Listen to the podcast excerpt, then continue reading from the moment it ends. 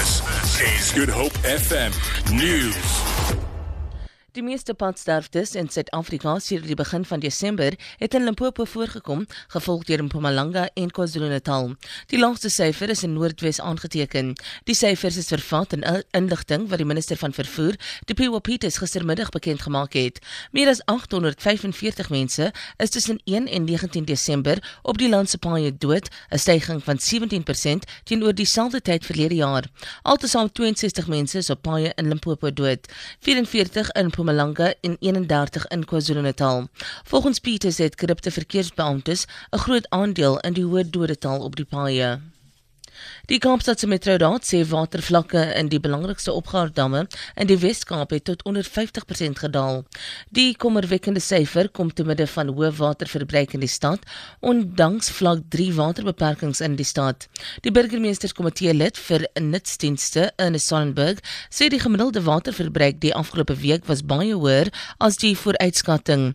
Volgens Sonnenberg moet verbruikers wat nie al water gebruik beperk nie, hulle voorberei vir 'n baie hoër waterrekening weens die tariefverhogings aan die begin van Desember.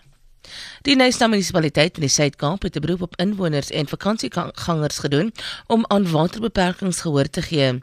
Burgemeester Eleanor Bauspies sê hulle monitor watergebruik in die dorp.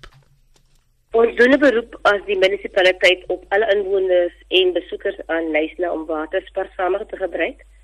Uh en ons wil graag hê dat alle inwoners en en besoekers definitief die waterbeperkings moet gehoorsaam. Ons is heidaglik baie bekommerd omdat die waterverbruik per dag baie hoog is.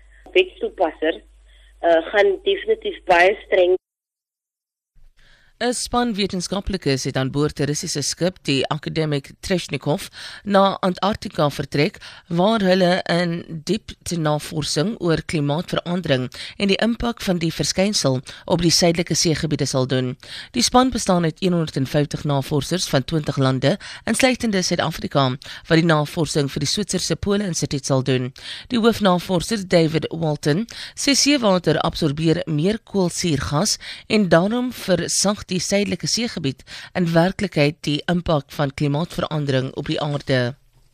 Duitsland se minister van binnelandse sake, Thomas de Maizière, het bevestig dat die islamitiese staatsmilitante groep aanspreeklikheid aanvaar het vir die aanval op die Kersmark in Berlyn waarin 12 mense dood is.